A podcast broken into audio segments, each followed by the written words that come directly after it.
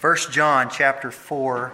We're going to be leaving 1 John for a bit after today uh, due to Christmas and due to a theme that we'll be moving into for the month of January called Preparing to Seek the Lord. So that'll be coming up. But today, so don't think, I know a lot of you think I could never make it through a book all the way, but I, I will do this. I'm really close. It's just that it won't fit with what we, where we're going. But today it fits well, and I think actually introduces some things very well for Christmas. So as we've been traveling through the book of First John, even for myself, uh, and as every every student of the Bible knows, you can read this book for a lifetime and never exhaust what it has to say. You will always notice something new. You will always notice some new, uh, new truth or revealing of God. And as I've noticed through First John, I guess primarily this time, is that he tends to repeat himself a lot. Of course, he was very old at this time, but uh, I don't think that was it. I think it was because the Holy Spirit was having him drill down on these truths, right? Uh, and so we keep hearing things about love a lot. And uh, we keep hearing things about truth. And uh, we talk about obedience. That's what his, some of his themes are. But as we go through 1 John chapter 4, we're going to be looking specifically at verses 7 through 16 today. Verses 7 through 16. I reserve the right to go forward if I need to. But um, I'm calling it the evidences of, revel- of revelation. Last, we were talking about evidences of regeneration, of which love is one of those. Love that is derived from a heart for Christ. Now, a love that is, that is derived from the heart of Christ is going to love truth, the truth of Christ. And a, and, a, and a love of the truth of Christ is going to manifest itself in a love for the Scripture, right? Uh, Jesus, when he spoke and when he preached, often referred to the Scripture, always even confirming in himself the Scripture. And then he said, when those were trying to defend him, uh, even Peter, that he must go to the cross and suffer what he had to suffer, that the Scriptures might be fulfilled and written in all the things concerning him. And so there is a love for God, a love for Christ, a love for Scripture, a love for truth Truth in itself emanates from God, no matter where it's found, because truth is true. that sounds uh, redundant. But last week we talked a little bit about the importance of doctrine. And I just want to go through the first part of this list again. Sound doctrine is important because our faith is based on a specific message. It's the truth of the gospel of Jesus Christ the truth of who he is as God incarnate. The truth of that message of him coming into the world as he was manifested. It's another word that John uses here in 1 John. He was manifested. Even in John, the Gospel 1, and we beheld his glory. Okay? In the beginning was the Word, and the Word was with God, and the Word was God, and we beheld his glory. And so, sound doctrine, then, that body of teaching that surrounds uh, our faith, is based on the specific message of who Christ is and how he revealed himself. And not only that, how it ties back to and confirms all of the Scripture. So we're bound and confined in our message to what the Scripture allows. No more, no less. That's why they say we're narrow minded and rigid. We cannot get away from the old book. God help us if we do. Secondly, sound doctrine is important because the gospel is a sacred trust, and we dare not tamper with God's communication to the world. Can you imagine? Our duty is to deliver the message, not to change it. We're not called to be CNN. Okay? I just have to say so. We are called to relay accurate information, actual, factual information. We don't go make it up. We see it as it is in the Scripture, in its context. And you know the old saying goes a text out of context is a pretext. So it's important when you and I study the Word of God that we study it in its context, to know what it is saying and setting forth. Lastly, and I put this in red because that means look at that. But sound doctrine is important because we believe what we, because what we believe affects what we do.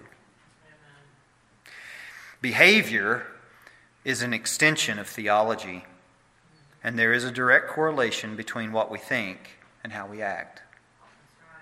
Now, take, for example, all of the cult leaders in the past and the present who have a, they certainly do have a theology, a study of God that obviously informs them to manipulate people, to take advantage in inappropriate ways, those of young girls, to take things that aren't theirs and assume power that's not theirs so they can give glory to themselves that's not theirs.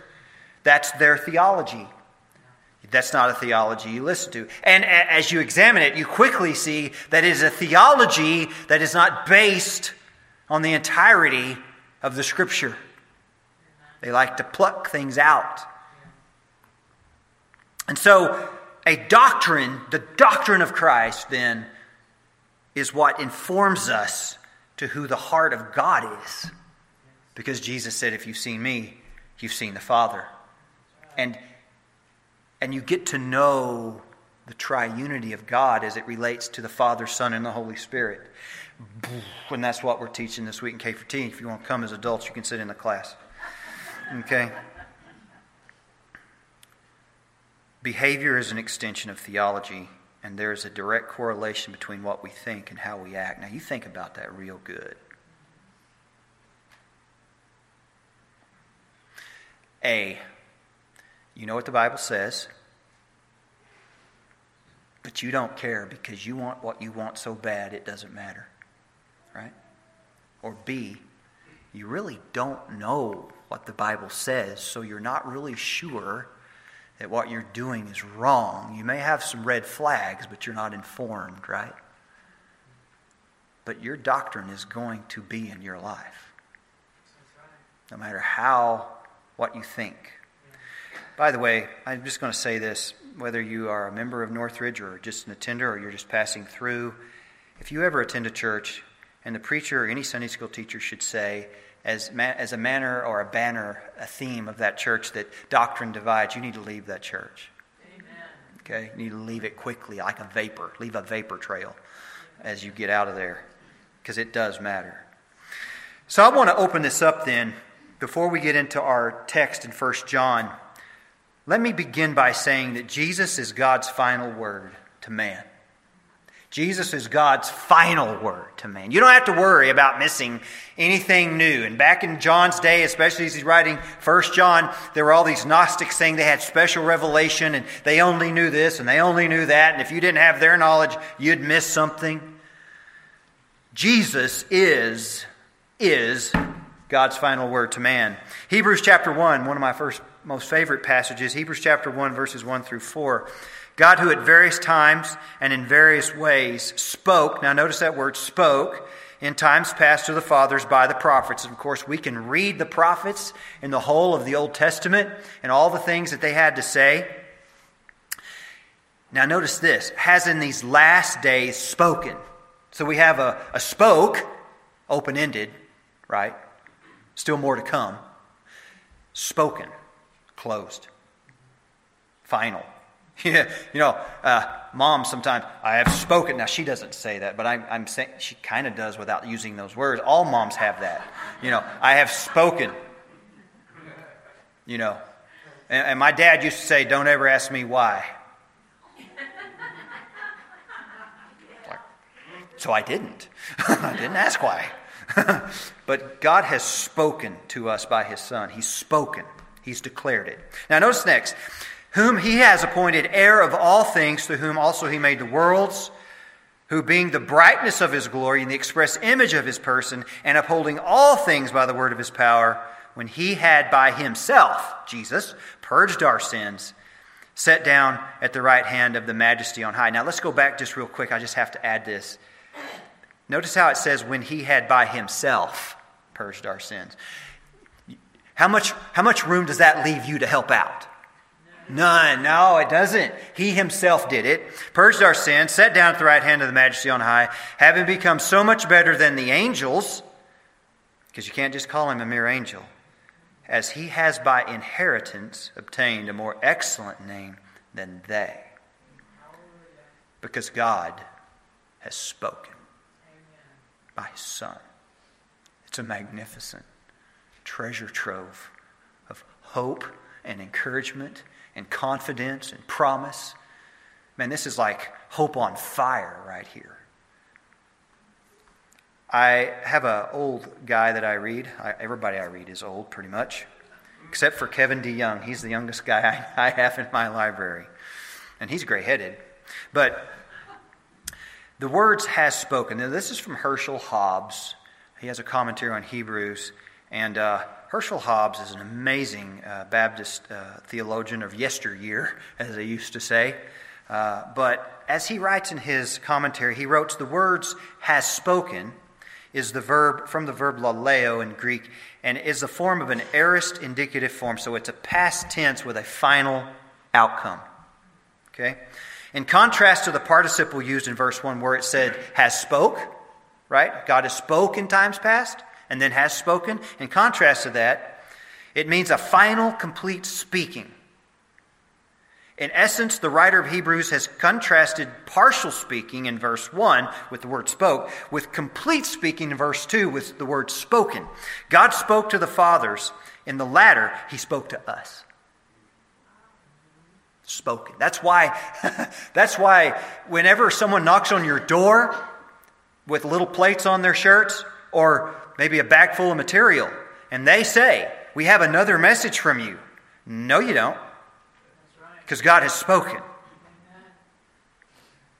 That's our confidence, how we know.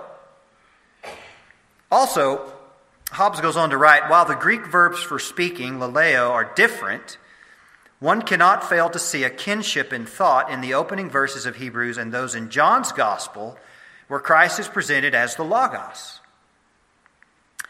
He is the open, spoken manifestation of God to men. The Word became flesh. Can you get that as best you can? Okay? God's, uh, God's partial speaking through the prophets evolved into his final complete speaking through the Logos. Jesus with us. Now, Merry Christmas.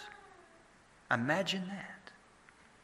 Because that's what we have in the advent of Jesus Christ, Amen. the hope of the world, the living Word breathed out, taken on flesh in Jesus Christ. Colossians talks about how he holds all things by the word of his power, and in him all things consist.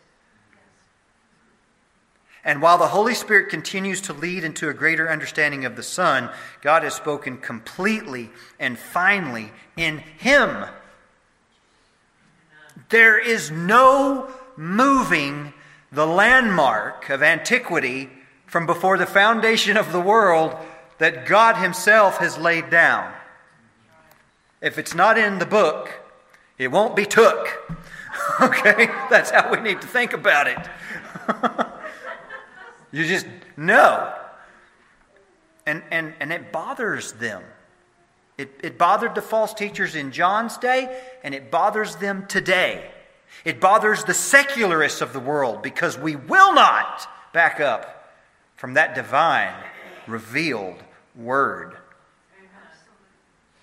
So now we go into 1 John. 1 John chapter 4 verses 7 through 11. Beloved, let us love one another, for love is of God. Do you see that? There's that theme again. Where does love come from? God. True love comes from God. Perverse love comes from beneath, okay? And everyone who loves is born of God and knows God. It doesn't say everyone who has a loving heart is of God. It says everyone who loves God is born of God, okay, knows God. He, does, he who does not love does not know God, and God is love. So we're talking about love that emanates from God. You have to understand there's, there's two kinds of love that you'll be hit with today. There's that love which emanates from the throne room of God through Christ uh, and articulated through the Holy Spirit, okay? That is true love. That which we that flows from the Spirit of God through us to others in truth. But then there's that perverse false love. You know that whole thing that says all love is equal is a lie from the pit. Okay, it's not. Uh, lust is not love. Passion is not love. Love divorced from truth is not love.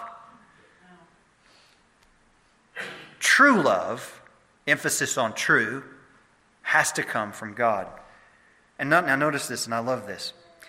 In this, the love of God was manifested toward us. Manif- I love the word manifested. It's from like manifold. Now, some, I'm going to tell you something that's under your feet right now that most of you don't know is there. I wish I had my, I could walk because I'm strapped here. But underneath your feet are a million tiny little tubes in the cement. Okay? And, and back in the day, in a late one night under lights, we out here before we poured the footing to the original building, which starts right back around there where Alan Sherry are. Uh, we put in this tubing for uh, uh, what radiant in-floor heating. Lots and lots of tubes. Remember that, Kim? Okay, and uh, and it goes over here to this closet, and and they all spring up. Lots of tubes sticking up, and you ever go back, you think, what are all these tubes for? Well, the idea was that uh, we would put a manifold on it, and we would inject warm water through it and heat the building. It's still a sound idea, I think. I think it's a very sound idea. It would really just, we would have a giant brick of heat up under you right now. Never have used it. We should do that. Anyway, but, the, but it needs a manifold to fill it, to feed it. A manifold, it hooks into all those little pipes. That one manifold connects it all. Because in that one manifold's one main input and then a whole lot of outputs, right? That's what the Holy Spirit does. The manifest presence of Jesus coming into us, and then whoosh, out it goes. Manifested toward us that God has sent His only begotten Son into the world that we might live through Him. Now, if you're questioning how you should live life, let me, let me answer the question. You live through Him. If you're trying to live life with, without going through Jesus, you're going to clunk like a square tire. Okay? You live through him. And this is love. And John says, not that we love God, but that he loved us and sent his son to be the propitiation for our sins. A big, fat word that means to satisfy, to assuage. Beloved, if God so loved us, we also ought to love one another. And if, if you're from the South, you'd say, and if God so loved us, oughtn't we to love one another? Oughtn't we? We oughtn't to. I like this. The emphasis here is fourfold. This is what we see in the text. The word manifested, or the word love, manifested, sent. Okay? Love, manifested, sent. Or what we have here, the love of God was manifested in sending Jesus to satisfy, that's where the propitiation comes in, the offense as a result of our sins. So let me do it again. Do you see how it's all in the text there? The love of, the love of God was manifested in Christ in sending Jesus to satisfy or propitiate the offense of our sins as the offense as a result of our sins. That's why he came. That's why he did that. Again, perfect setup for Christmas. When you think about Christmas, you need to not be bought off by all the glitz and the glam and the twinkling little lights. you need to think of the manifest presence of the divine Logos of God. That is hope on fire. That is why we sing these songs for Christmas. This is why Christmas is a big deal. The coming of this blessed love, this glorious manif- manifestation, this obvious sending, because the shepherds are out there going, Whoa, what a show! I don't know whether to run or shout. As such is the case when God shows up. And, it, and Jesus satisfied that sin debt for us who believe. I mean, what a gift! Now, there's more. I'm going to read to you from another very old fellow, because no one's named Octavius anymore. It could go eight ways. But um, some of you are like, well, okay, sorry. He was named Octavius Winslow because he was eight of eight kids. So, okay, that's why. He has a book called Personal Declension and Revival of Religion. He writes this Love, too, is the great influential principle of the gospel. Think about it, the great influential principle of the gospel. The religion of Jesus is preeminently a religion of motive. It excludes every compulsory principle. It arrays before the mind certain great and powerful motives with which it enlists the understanding, the will, and the affections in the active service of Christ. Now, you know what he's saying there? A bunch, because he's big thought. They don't think like this anymore. Everything you do in the service to Jesus is built on a powerful doctrine of the revelation of God in Christ. Now, you may not realize it, but it does enlist everything you have to do. Now, the law of Christianity is not the law of coercion. That's cults use coercion. They have to, they have nothing else. They have to use something. Now, the law of Christianity is not the law of coercion, but of love. This is the grand lever, the great influential motive. The love of Christ constrains us. This was the apostles' declaration and his governing motive. And the constraining love of Christ is to be the governing motive, the influential principle of every believer. Why do you do what you do for Jesus? In the end, why? Because you love him.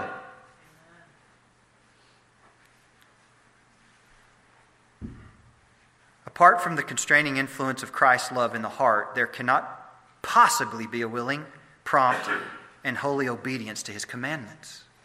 When we don't obey Christ in those moments when we're tottering, it's because we're not loving him, we're loving us. We, we struggle with sin sometimes in the way of being bound up by it because we choose it. Literally, we aren't loving Christ first, we're loving us first. We're loving our desires first.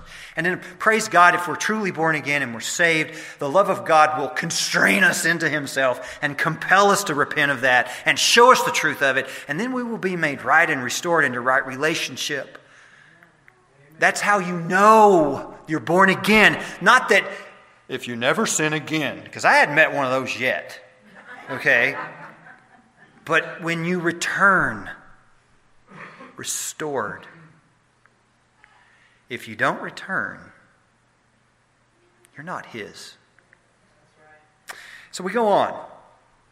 Jesus is the advent of God's perfect love. In Ephesians chapter 2, it writes God, who is rich in mercy, because of his great love with which he loved us. That's just a big, fat Pauline sentence right there, right? Even when we were dead in trespasses, not looking around, made us alive together with Christ. By grace you have been saved, by grace. And raised us up together and made us sit together in the heavenly places in Christ. Now, notice the emphasis all is in Christ, that in the ages to come he might show the exceeding riches of his grace in his kindness. Now, notice you, will miss this part if you're if you're just don't don't go out there somewhere. That he might show Jesus might show the exceeding riches of His grace in His kindness toward us in Christ. That the Father might show that in us through Christ. That's what He wants to do. You were meant to shine. If you know Jesus, you were meant to shine. You were meant to have what is known as the effulgence, to quote another old word. You are to emanate the light of God through your life. Why do you think the devil tries so hard to keep us down? Why are we hard pressed? Hmm? Why? You know, why, why is it a struggle sometimes to maintain joy? Logically, we know nothing's really changed. It's just, just, it's just a spiritual battle, and you're in it. It's just that. And it's just that you, you were meant to shine and the devil doesn't want you to. And it's just that he doesn't want you saying anything to anybody that he's got. And it's just that he who is in you is greater than he who is in the world. And he's going to grow you closer to him while he turns your frown upside down. That's why. Don't you just love the scripture? Don't you just love it? Does it not just make your heart want to leap out and run around the building? That'd be weird. John 3. Here's a famous one we all, we all love. For God so loved the world that he gave, that he gave. He loved that much, that he gave his only begotten Son, that whosoever believes in him should not perish but have everlasting life. For God did not send his Son in the world to condemn the world, but that the world through him might be saved. The love of God, how measureless and full incomprehensible, big.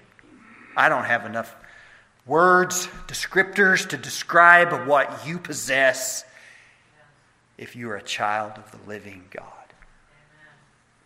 Well, lastly, Romans 5 8, but God, here's another big word, demonstrates his own love toward us.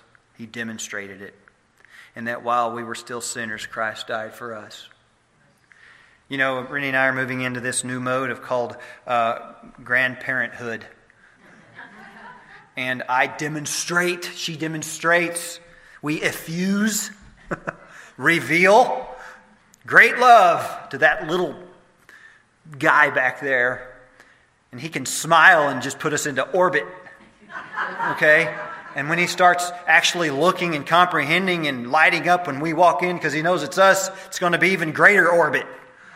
Okay?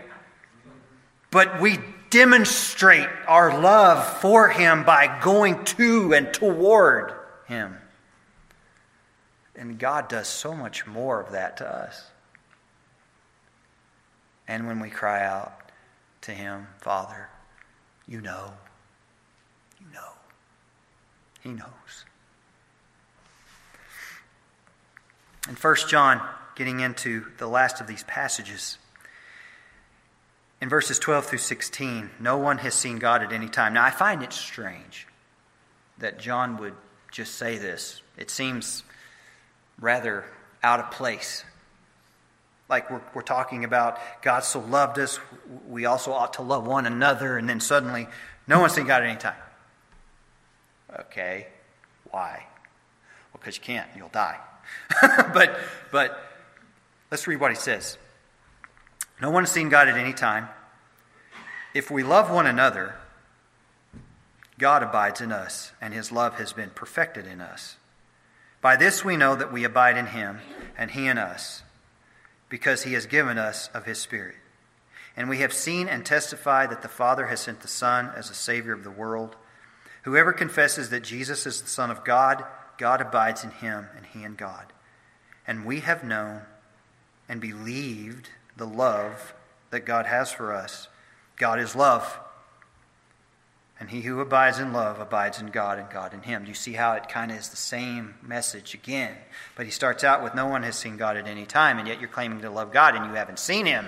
Well, how do you know you've seen him? Because there's a proof Christ in you, the hope of glory. Think we should probably begin to accept that in our world today and in Christendom today, we need to start letting lost people be lost that we're trying to convince are saved. Okay? Again, this isn't a gospel of perfectionism. The only perfection we have is in Jesus. But you will not help your loved friend, your beloved child or parent, if you're trying out of your love for them to convince them they're saved when they're lost. If there's no fruit, no repentance, no contrition, no light, then preach the gospel to them. Love them the most by telling them the best.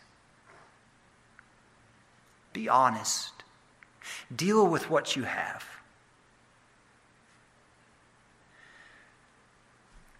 We haven't seen God because it blows my mind. You say, well, Moses said he talked to God face to face. Anthropomorphism, because even the Bible declares that, and God himself declares that no one can look up on him and live. He doesn't really have a face. He has, I don't know what he's got, but it's, he, that's what he's got. He's got a lot of it, too. It's like a total, uh, a plasma ray. I don't know. But, uh, thank you. That's what we call it holiness. But Moses were, was permitted to live. That's why he shined like that. He was shining. But we love him even though we haven't seen him, but, but, we, but we know him, right? And we know he exists. I was talking to him the other day in my garage. And young guys sharing the gospel with him. And, and I said, Jesus, I, I know when I, I said, I know Jesus. He, he's alive. He's right here, right now. And they're like, I said, Oh, I know what you're thinking. But he, he came back to life. And then it's like they got it. Now I said, Now you deal with that. You came back to life. You could do super things too. He's alive now. And I know him. And I, I see him, but not yet. okay? If we love one another, God abides in us, and his love has been perfected in us. He's, okay, we're not finished. We're, we're not what we're going to be, but we sure aren't what we were. And, and that's why I say sometimes you just need to let the lost people be lost that you love so much because if you, if you are what you were, you ain't as they say. You need to speak Oklahoma to understand that.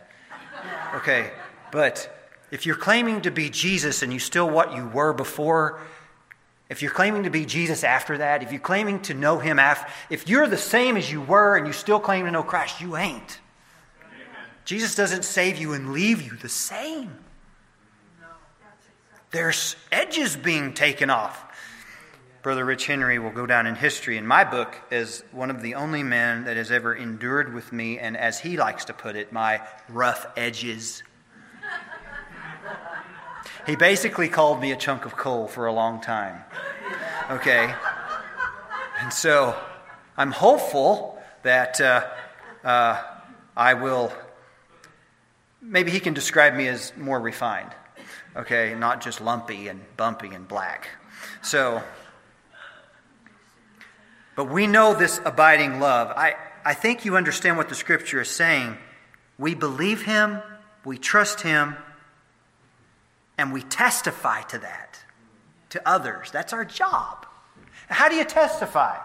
Well, you go and you get a soapbox. They don't make those anymore. You get a bucket, and uh, you stand on the corner, and you start with your Bible and you and you testify. Some people do that. I, I don't really do that. JT, you ever done that? No. I caught him there. But we testify by how we live. Okay? You're different. We testify by our speech. Let no corrupt word proceed out of your mouth except what is good and edifying to the, to the hearer. Okay? Stop cussing if you do. And, and your motives for what you do. Let it be so distinctly different from the world that they know there's something about you and it's about God, probably. they're what they're guessing. So, some more words from Octavius Winslow. Why is he named Octavius? Okay, you'll know that from now on. With this new and spiritual revelation, everything we've just said here in 1 John, this manifest of, of Jesus, with this new and spiritual revelation, we look for a new and spiritual motive, and we find it in the single but comprehensive word love. And thus our Lord declared it if you love me, keep my commandments. What's one of the chief ways you can determine if you're loving Jesus? Keep his commandments. If a man love me, Jesus said, he will keep my words, and he who loves me not keeps not my sayings. It is then only where this love is shed abroad in the heart by the Holy Spirit that we may expect to find the fruit of obedience. Swayed by this divine principle, the believer labors not for life, not for life, but from it. You, you don't do what you do to be saved, you do what you do because you are. Okay? Not for acceptance to gain God's favor, but from but from from it because you, you have it. You have that acceptance. A holy, self-denying, cross-bearing life is not the drudgery of a slave, but the filial, loving obedience of a child. It springs from love to the person and gratitude for the work of Jesus and is the blessed effect of the spirit of adoption in the heart. Powerful, big thoughts from a man back in the 1800s. You should get the book and read it. It's, it'll take you, but it's really good. We have this, and we're going into Christmas, right? Now, when you look at that tree, we have trees, and the lights and the red plants that really aren't indigenous to anywhere in the U.S., and, and we have all of these things. I want you to think about the fact of what that little baby held inside of himself.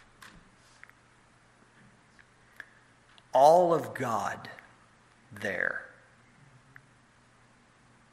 and he lived, and he served, and he pointed, and he taught, and he died, and then he lived again. Hallelujah. That's what we have.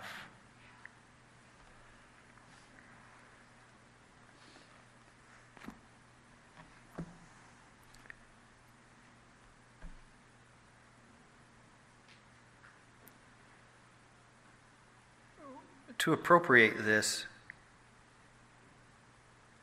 I think we have to begin to ask ourselves a hard question.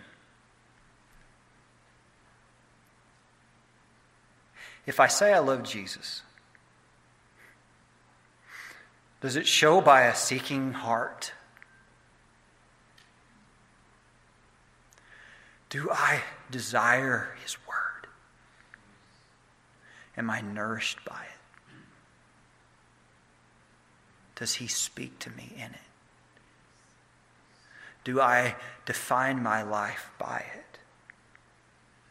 Is He the measure of my identity? Does this love overcome me?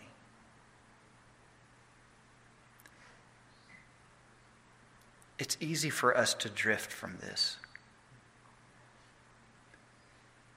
In a moment it can happen. Not from being saved, but drifting from that closeness. It doesn't take long for the fire to go out in my shed that the cool doesn't come right back. So I stoke the fire, and the heat is back on. This love relationship that we have with Jesus is reciprocal. We are told to pursue that to walk worthy of it, to let our conduct reflect it. In so doing, when we do, This is declaring the message of Christmas, the advent of Jesus. Don't get lost behind the name Christ Mass. The advent of Jesus coming into the world. And with it, manifest hope on fire. I'll close with this and I'll be done. I was listening to uh, Catholic radio this week. You're like, why? I know what you're. I'm curious. That's all. And uh, this caller called in, and they have, I guess, asked the priest or something. And uh, it's AM, so that's how far gone I am. I listen to AM, but the, the, the, kid called in and he goes, I'm in with RCA, not the TV people. I think it's something with Catholicism. But he wanted to know, he, he said, I became a Catholic so I could live a more moral life, and I was really turned on by values. But then I became intrigued with this notion that you can maybe have eternal life. And I'm like, do say. okay? And uh, he goes, So I was just wondering, is there anything you can give me that kind of points me that there really is such a thing as eternal life and hope for it? Now, if, if you're a, a Baptist or a Protestant of any flavor with any credibility with the Bible, you're like, yeah, I can tell you, right? And the priest said, Well, we could go to the Bible, but we can start with philosophy. And he begins to talk about Aristotle, and he begins to talk about Plato, and he begins to talk about how there's differences in the way the brain, the brains of animals, whales, namely, and, and dolphins. And I listened for probably 10 minutes. He never got to Scripture. And I thought to myself, that young man is looking for hope bigger than him. And you gave him a dead philosophy. And you're a priest. We have this treasure in earthen vessels. And should anyone crack a hole in your vessel, all should come out as light. Is that not good? JT. Today, let's just spend some time in prayer, asking the Lord if we reflect that love that He's given us, if we're manifestly showing that love. If, if you're here and you don't know Jesus, you know what you have to do. You need to repent of your sins, fall on Christ, and give Him your life and live. Declare Him as Lord of your life. Ask Him to forgive you. And give Him what He deserves, which is your life. And He'll give you His life. As JT plays, just for a moment, do business with God.